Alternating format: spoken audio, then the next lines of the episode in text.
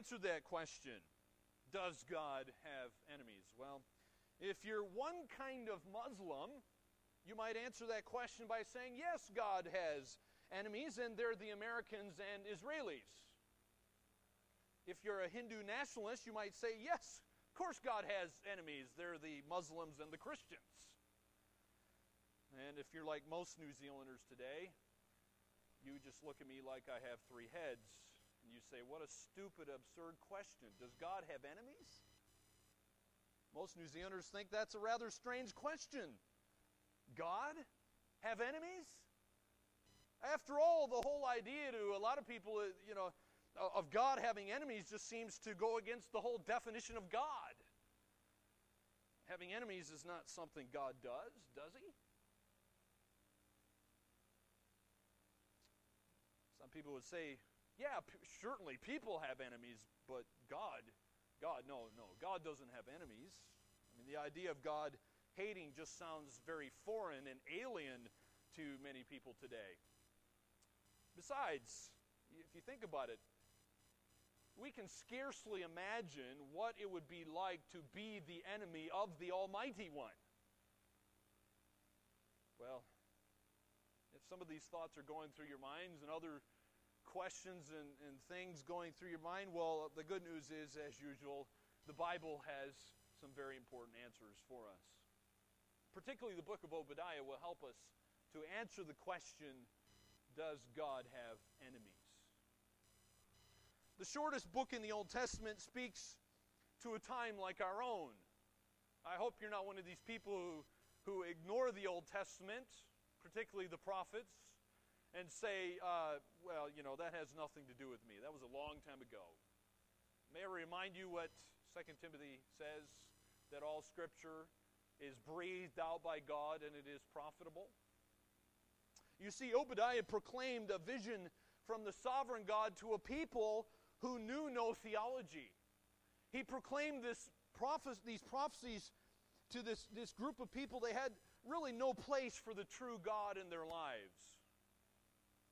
Obadiah's audience made no pretense of acknowledging God. In other words, he spoke to a society much like our own, because frankly, most of our society today, well, you, you can look it up yourself. Go to the New Zealand statistics. Over 40% of New Zealand checked the non religious box in the last census. That was the non religious group, by far the largest. So Obadiah is speaking to our society today. Our society doesn't care about theology, they have no place for the true God in their lives. And so, in this little book, God teaches us about who He is, who His friends are, who His enemies are. And today we're going to see how Obadiah prophesied to, he, he prophesied God's judgment on a particular group of people, and in this case, it was the nation of Edom. These people lived just to the southeast of Judah. Judah was, remember, the southern kingdom. Uh, this was taking place during the time after the uh, Israel had divided. The northern kingdom had already been conquered by the Assyrians, and as far as we know, this is during the time around the time when the Babylonians uh, have destroyed Jerusalem, apparently, and, and they're just spreading their power in that region. So, the first question, of course, we want to look at today is who are God's enemies? And I'm glad you asked that question because the first couple verses of Obadiah help to answer this question. We see, first of all, that the proud are God's enemies. The proud are God's enemies. Look at the first four verses of Obadiah. These are the words of the living God. Here's what he says The vision of Obadiah. Thus says the Lord God concerning Edom. We have heard a report from the Lord, and a messenger has been sent among the nations, saying, Arise and let us uh, and let us rise up against her for battle. Behold, I will make you small among the nations you shall be greatly despised. The pride of your heart has deceived you, you who dwell in the clefts of the rock, whose habitation is high, you who say in your heart, Who will bring me down to the ground? Though you ascend as high as the eagle, and though you set your nest among the stars, from there I will bring you down, says the Lord. You can see that these people were proud. Now, some historical background here is in order. We need to understand, first of all, that Obadiah appears to have been written sometime after the fall of Jerusalem in 586 BC. And of course, they fell to the Babylonians. The Babylonians invaded, ransacked Jerusalem, destroyed the temple, destroyed the walls.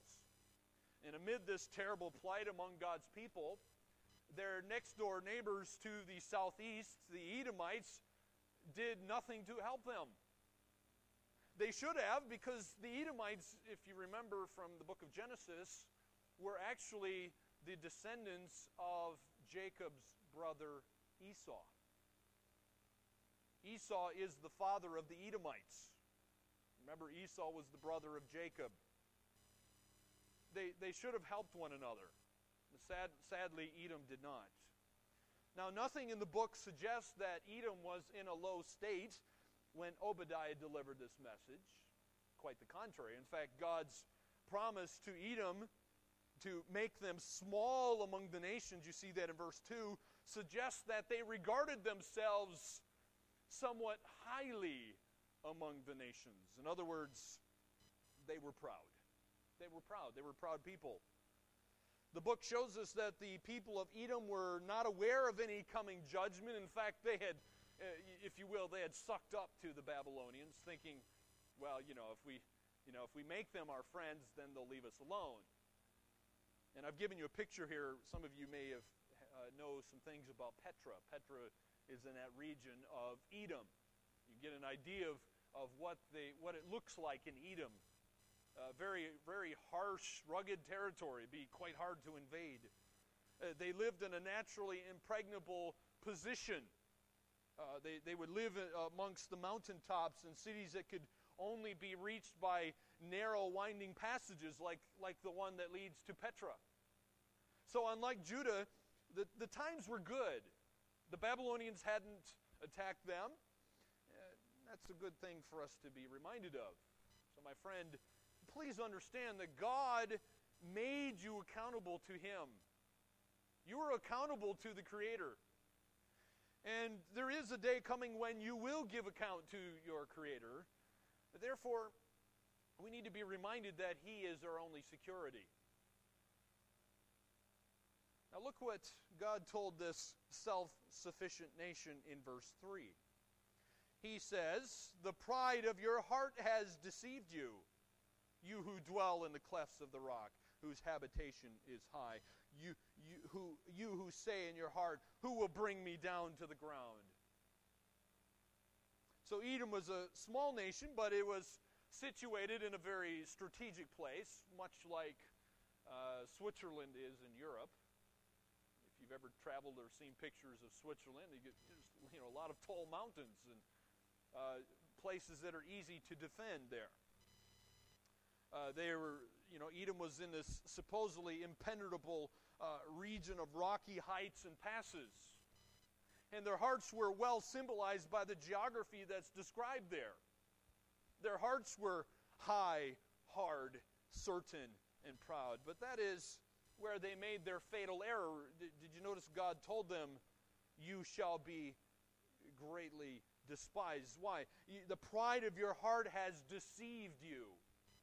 They were deceived by their proud hearts, thinking, Because I live in this place, well, then I'm okay, I'm secure.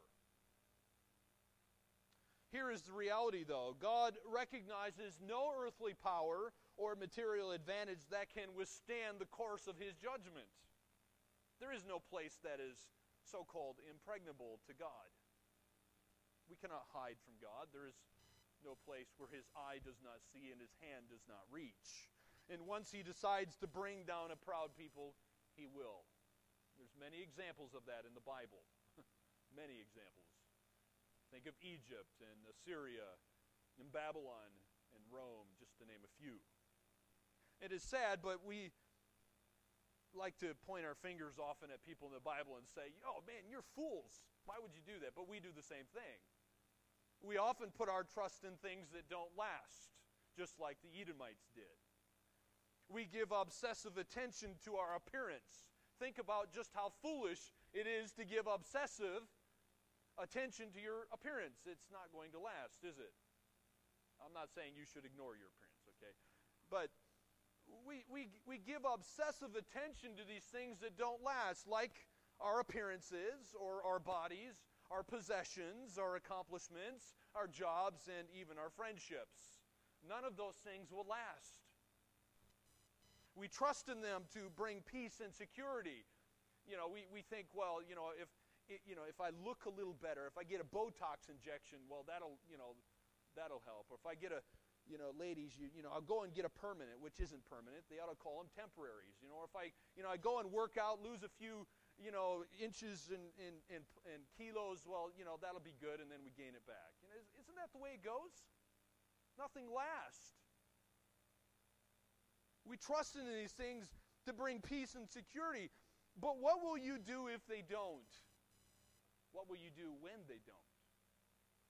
What if your employer lays you off work? What if your wealth crumbles during a recession?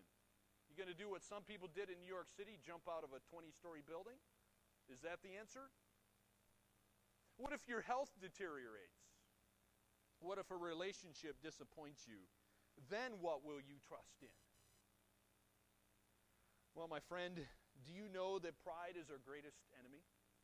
Pride is our greatest enemy. It's what caused Lucifer to fall from heaven. It is what took Adam and Eve into sin. And we see we've seen that Edom was proud. God says so. But what exactly had Edom done? Is there anything in this little book that shows us their pride? How had their pride shown itself? Those are the questions that the next verses answer.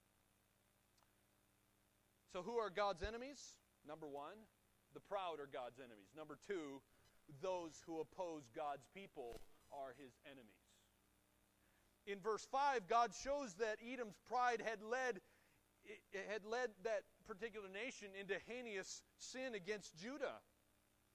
And, and God even compares their heinous sin, uh, and he compares it to the actions of robbers and grape pickers. Look what verse 5 says. If thieves had come to you, if robbers by night, oh, how you will be cut off. Would they not have stolen till they had enough? If grape gatherers had come to you, would they not have left some gleanings? kind of rhetorical questions there. What, what's the point, though, okay? We need to keep this point in mind that neither grape or, or, or grape pickers nor robbers will take everything. Most of the time, if you've ever had someone break into your house and steal from you, they don't take everything, right? they just take the things that they want, the things they think are of value, right? Like your television and your computer and any money they can find or those sort of things, right? Most of the time, they're not going to go and take your socks, right? That's usually not the case. And neither do grape pickers usually pick everything. They're just picking the stuff that's ready to be picked. They take only what they need and only that. But Edom had been merciless in its treatment of Judah. That's the point that God's making here. God is saying that the feeling of injustice that victims of robbery can feel does not adequately portray the, just, or the injustice that the Edomites had committed against the Israelites. Sure, when someone breaks into our house and steals from us, there, there's a bit of victimization going on there. We feel like we've been violated, right? These people have come in unannounced, without our permission, and taken from us. Also, the picture of what a robber does was inadequate here to, for portraying the loss God would bring upon Edom. Look at verse 6.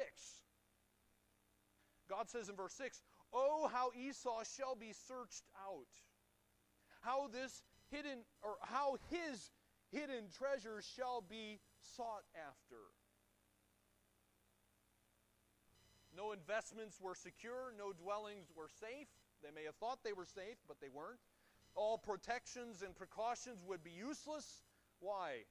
Because God would use the Babylonians to conquer and plunder them. and he would use others as well. And because God would use the Babylonians to conquer and plunder, God was accomplishing his purposes. My friend, it is important to remember that with God's protection, there's safety amongst the dangers that we live in. However, without God's protection, all other protections are, are utterly worthless. They're finally worthless. You know, you, you can go and you can try to do everything you can to protect yourself. You, can try to have a huge bank account. You can try to have, you know, security systems in your house. You can, you know, try to, to, to be a vegetarian thinking, I'll be a vegetarian and that won't, you know, that'll keep me from getting cancer. You can do all these things, but if God wants you to have cancer, you're going to get cancer. If God wants somebody to break into your house, someone's going to break into your house. Okay, do you get the point? God's going to accomplish his purposes. So, who better to bring God's judgment than the very ones Edom had relied upon in the first place? Here they are, they're relying upon Babylon, and Babylon was the one who attacked them. So, look at verse 7, the first part of verse 7. Because it says here in verse the first part of verse 7 All the men in your confederacy shall force you to the border. The men at peace with you shall deceive you and prevail against you.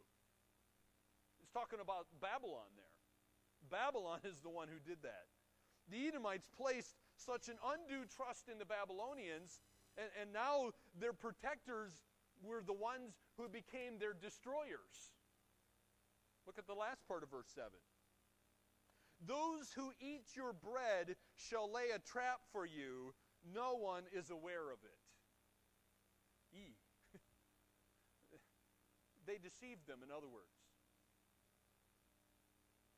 God promises that the proud will be humbled. And in fact, the New Testament said that God is opposed to the proud. And he abhors the nation who treats other people as if they don't belong to him. You know, some people think, you know, the, these people, you know, they don't belong to anyone. They're not made in God's image. There is no creator, so I can do to them however I wish. And maybe they had that idea. These were God's own special people. And Edom abused them and, and, and even killed some of them and stole from them. And God makes this point, by the way, throughout the Bible that you cannot just go and abuse his people however you wish. They belong to Him. For example, do you remember what the risen Christ said to Saul, who was a man who was persecuting Christians in Acts chapter 9? Acts chapter 9, Jesus Christ spoke these words to Saul. He said, Saul, Saul, why do you persecute me? Do you understand? Jesus Christ was saying to Saul, who was persecuting Christians, that, that Christ was identifying himself with his people, the Christians. That's the point. Christ identifies himself so closely with his people that he refers to them as himself. He takes it seriously when his people are abused and persecuted and slandered and by the way, actions against God's people are actions against God Himself. He doesn't take that lightly. Now, in the next verse, God restates His promise to destroy Edom, but He does it in much more explicit terms. Look at verse 8. God says, Will I not in that day, says the Lord, even destroy the wise men from Edom and understanding from the mountains of Esau? So he, he picks on two different groups of people here, right? We, we see that their wise men couldn't save them. Even the, the smartest people in their nation had no hope against God's judgment. Well, neither could their, their strong men saved them. The, the greatest warriors of the nation had no hope of saving them either. Look at verse 9. Then your mighty men, O Teman. By the way, Teman was the grandson of Esau, referring to the nation of Edom. Oh, and, he, and God says, Shall uh, Teman shall be dismayed to the end that everyone from the mountains of Esau may be cut off by slaughter. So even the mighty men had no hope of saving them.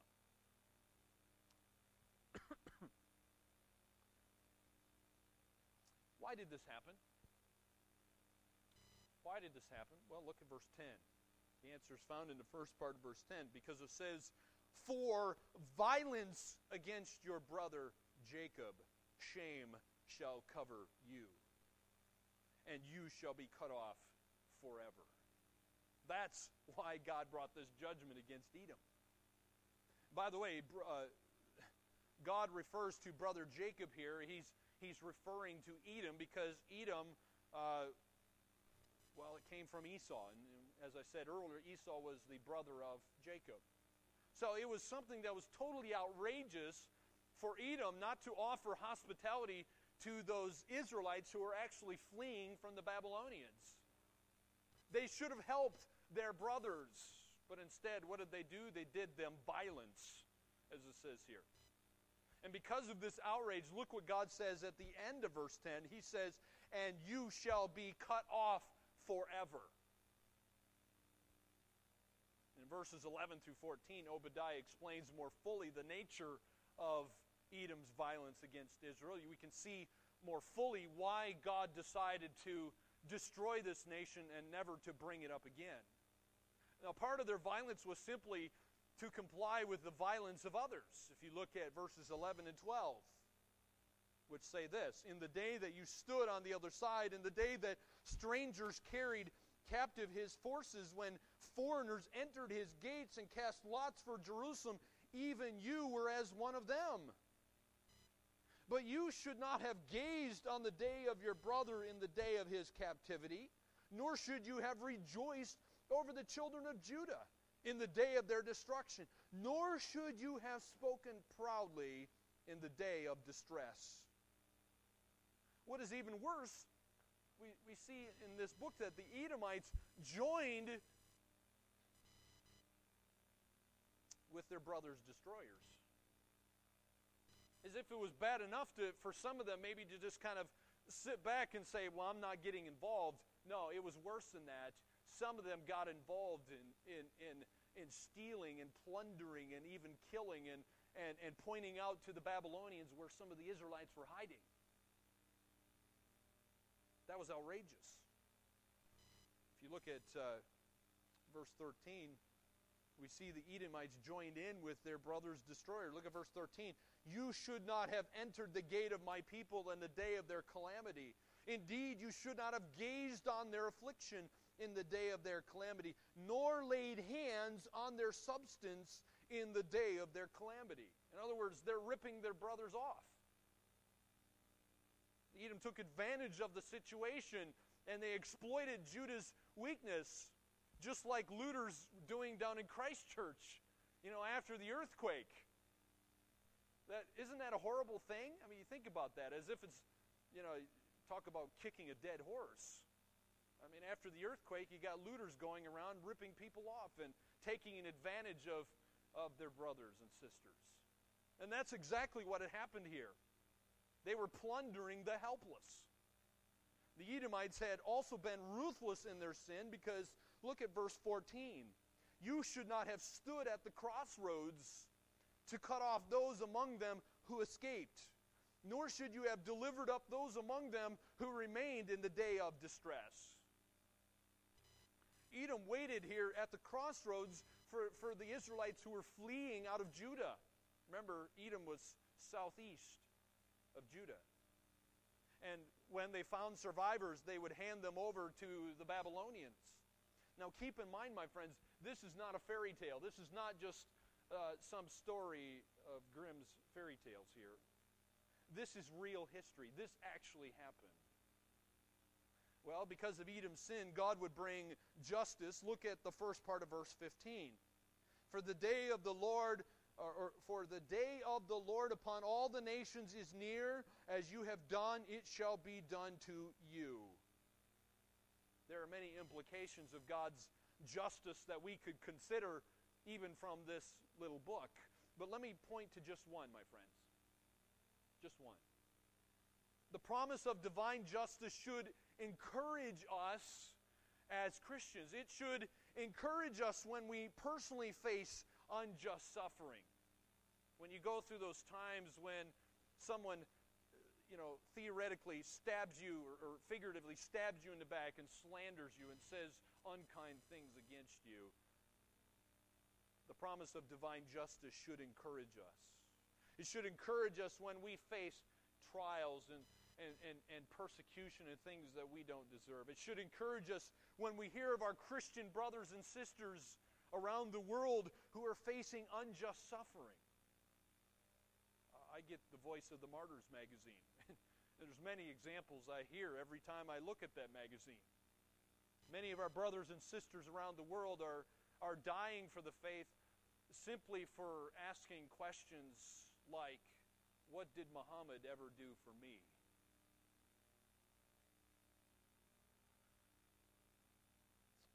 Well, it's not always going to be this way. That's the good news. there is light at the end of the tunnel.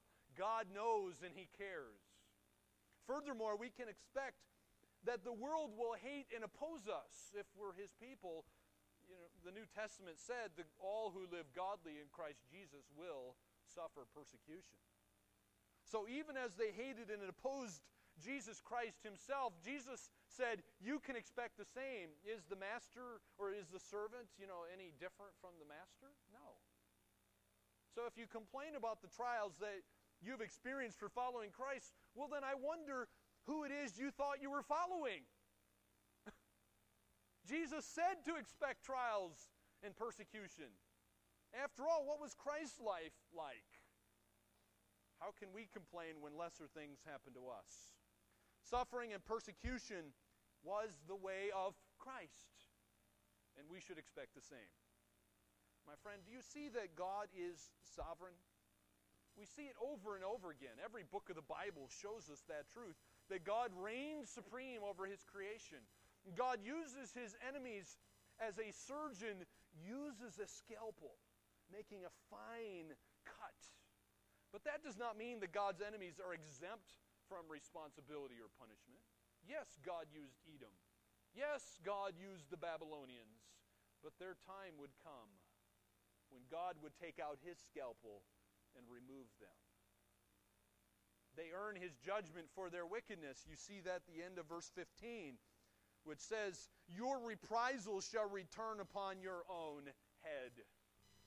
We see the law of sowing and reaping. You will reap what you sow. In the book of Obadiah, God is a fierce personal enemy to the proud. He is a fierce personal enemy to the opposers of his people, in this case, Edom and Babylon. And because he fiercely loves his people, he's going to stick by his people. And it is God's fierce personal love that brings us to our second question. My friend, here is the second question Who are God's friends?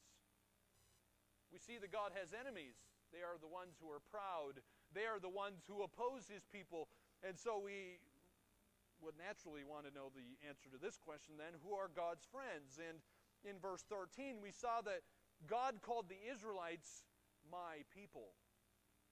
Yet maybe you might be sitting here thinking, well, aren't all people God's people? Some people think that way.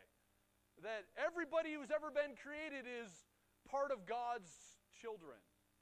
They're God's people. Well, throughout the Bible, God displays a special concern for a small group of people whom he refers to as my people. This smaller group consists of those, by the way, to whom God has spoken and to, to whom these people have repented of their sins and have accepted God at his word. And if this describes you, then I have good news for you because you're a part of that small group of people called God's people. If you've done that, if you have heard God spoken to you through his through the Bible, if you have repented of your sins and you have accepted God at His word, then you are one of His friends. You are His people. And here in Obadiah, the nation of Israel had fallen under God's judgment, but God wasn't finished with them yet. In a reversal of fortunes for Israel and Edom, the Lord speaks in verses 17 and 18, and look what He says. But on Mount Zion, that's referring to Jerusalem, but on Mount Zion there shall be deliverance, there shall be holiness. The house of Jacob shall possess their possessions, The house of Jacob shall be a fire, and the house of Joseph a flame. But the house of Esau, that's Edom, shall be stubble. They shall kindle them and devour them, and no survivor shall remain of the house of Esau, for the Lord has spoken. So we see a reversal here in fortunes, don't we? The ones who thought they were secure are destroyed. And the ones who were destroyed by the Babylonians will one day find themselves rising. So, amid God's word of judgment against Edom, God also spoke words of hope, and that's the way our wonderful God works. We, we see it throughout the, the doom and gloom of the prophets, don't we? God speaks doom and gloom, and then He gives a little bit of light. He gives some hope, some encouragement. Not only would the wicked receive justice, God's people would be restored. Indeed, in these final verses, God promises his people that they will return from exile, but not just that, but that they would regain their lost lands. Look at verse 19. Verse 19. We, these are God's words. He says, The south shall possess the mountains of Esau, and the lowland shall possess Philistia, and they shall possess the fields of Ephraim and the fields of Samaria. Benjamin shall possess Gilead and the captives of this host of the children of Israel possess, shall possess the land of the Canaanites. As far as Zarephath, the captives of Jerusalem who are in Sepharad shall possess the cities of the south. Then saviors shall come to Mount Zion to judge the mountains of Esau. Let's stop there. We see who God's friends are. God's friends are the ones whom God speaks to. They are the ones who repent of their sins and accept God's words. Our third question for today is this Who is God? Who is God? Finally, we have to look at that very last phrase of the little book of Obadiah. Look at the last few words here because it says, And the kingdom shall be the Lord's. And the kingdom shall be the Lord's. In other words, the Lord is king over all nations. And he showed that by the way he treated both Edom and Judah. He's in charge. God's kingdom, by the way, is probably the real message of this little book. God's kingship is the real message. God used Obadiah to show both Edom and Judah that he is the king. Edom thought they were secure, but they weren't. King Nebuchadnezzar thought he was secure, but of course he wasn't. Now, is the fact that God proclaims himself king encouraging to you? Or do you find that a bit alarming? Does, does it disturb you a little bit in, in our modern day way of thinking? We love democracies, we don't like monarchies. Does it disturb you, or do you find it encouraging that there is one who proclaims himself king? He is supreme. Well, certainly it was encouraging to the Israelites. Yet remember, this vision, by the way, was not primarily to the Israelites, it was primarily to unbelievers. It was primarily to the Edomites, the descendants of Jacob's brother Esau. And usually, unbelievers don't like it when God proclaims himself king. They don't even like to think about a creator whom they are going to be held accountable to one day. The reality is, God is king, He has a purpose in everything, and you and I must align ourselves with God's purposes. Otherwise, we will find ourselves his enemy. So if you're one of God's people today, meditate on this last verse in Obadiah. It reveals God's purpose for history. And then consider the completeness of God's rule over all life. God completely reigns supreme over his creation and his reign is certain. He will triumph. His triumph will be complete. It, it, it is not complete yet, but there is coming a day when it will be. There is coming a day when every knee will bow to King Jesus. It's coming. Certainly not yet, but it is coming. This is, my friends, what you and I need to know for our lives. That King Jesus is King. He is Lord of Lords and King of Kings. And there is coming a day when, when justice will reign, righteousness will reign, And we need to remember that God is the great king, the creator, and the judge of the universe, and that he is the Lord of history.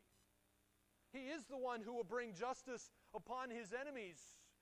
You may not see it yet, but there's coming a day when it will come.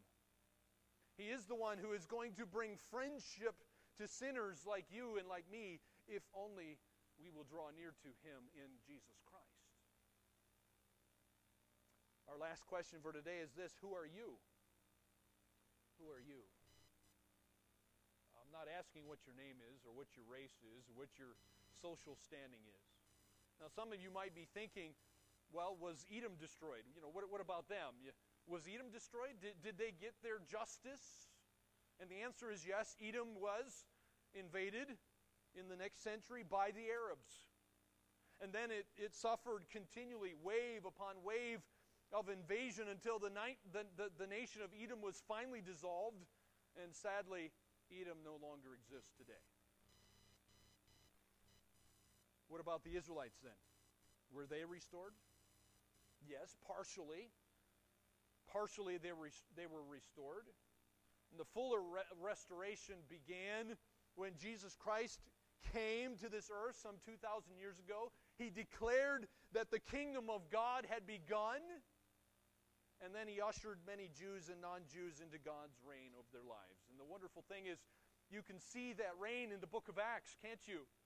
Where no longer is there this dividing line between Jews and the Gentiles, but now you can see within one church, little local churches in the book of Acts, you have Jews and Gentiles sitting by one another. They are one.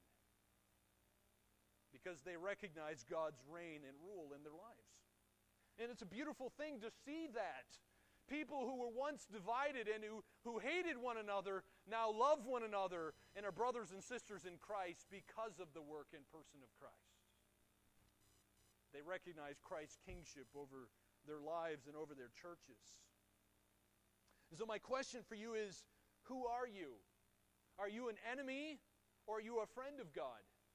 And the Bible teaches that every one of us is God's enemy by nature, you, you might be sitting here thinking, well, I'm not an Israelite. I'm, you know, I'm not an Edomite either, so this has nothing to do with me. May I remind you what the New Testament says? That every one of us are God's enemies by choice and by birth. The Apostle Paul said this in Romans 3 that Jews and Gentiles alike are all under sin. That's the whole point of the first three chapters of Romans, that we all stand guilty before God. We're all guilty. There's none righteous, no, not one. He also taught that we are all by nature objects of God's wrath. That's Ephesians chapter 2, verse 3. But you might ask, does God really have enemies? You, you, someone here might be sitting still thinking, no, no, I don't really believe in that kind of a God. You know, I've put God in his box, and this is how I think God is, and I think God doesn't have enemies. Well, here's how the Holy Spirit, by the way, who is part of the Godhead, here's how the Holy Spirit put it when he wrote the book of Hebrews. Hebrews 10, verse 26. It's on the screen. It says this If we go on sinning deliberately after receiving the knowledge of the truth, there no longer remains a sacrifice for sins, but a fearful expectation of judgment and a fury of fire that will consume the adversary. My friends, do you understand that God does have enemies? He does have enemies. And did you notice who they are according to Hebrews chapter 10? They are the ones who continually and willfully rebel and sin against Him. They are the ones who refuse to repent of their sins. And the Apostle James put it this way in James 4, verse 4, again on the screen. The words of the living God say this You adulterous people, do you not know that friendship with the world is enmity with God? Therefore, whoever wishes to be a friend of the world makes himself an enemy of God. So, do you understand God has enemies? And according to James 4, verse 4, who are God's enemies? God's enemies are the ones who befriend the world. And by the way, the world there's not referring to planet Earth, okay? We're not talking about the tree huggers or the environmentalists. who think the world's going to be destroyed, you know, as the world's temperatures go up. We're not that's not what this is talking about, okay? The world here is the cosmos, all right? The cosmos being the the way that unbelievers think, the the way the believer unbelievers act, what they do, the way they think, what they say, where they go, their philosophies and their beliefs is the world. So, friend, I ask you, are you one of God's enemies? Have you befriended the world? Have you willingly and continually rejected God and, and His ways and His laws? Then you're one of His enemies. And if so, hear Paul's words to God's enemies in 2 Corinthians chapter 5. Listen closely, because these are God's words to his enemies. And he says here in 2 Corinthians 5 we implore you on behalf of Christ, be reconciled to God. In other words, the idea of reconciliation is no longer be his enemy, but be his friend. Be at one. How is that possible? Well, verse 21 says, For our sake, he, that's God the Father, made his Son, him to be sin who knew no sin, so that in him we might become the righteousness of God. My friend, that is the only way that you can stop being God's enemy. Until you do that, you will always be his enemy. Because by birth and by nature and by choice, we are God's enemies. And according to the Bible, we've all been God's enemies. And so the question is whether you have been reconciled to God the Father through his Son, Jesus Christ. That's the question. Have you done that? You have, my friend, then you are his people, you are his friend. If not, then you are his enemy. Take heed because judgment day is coming.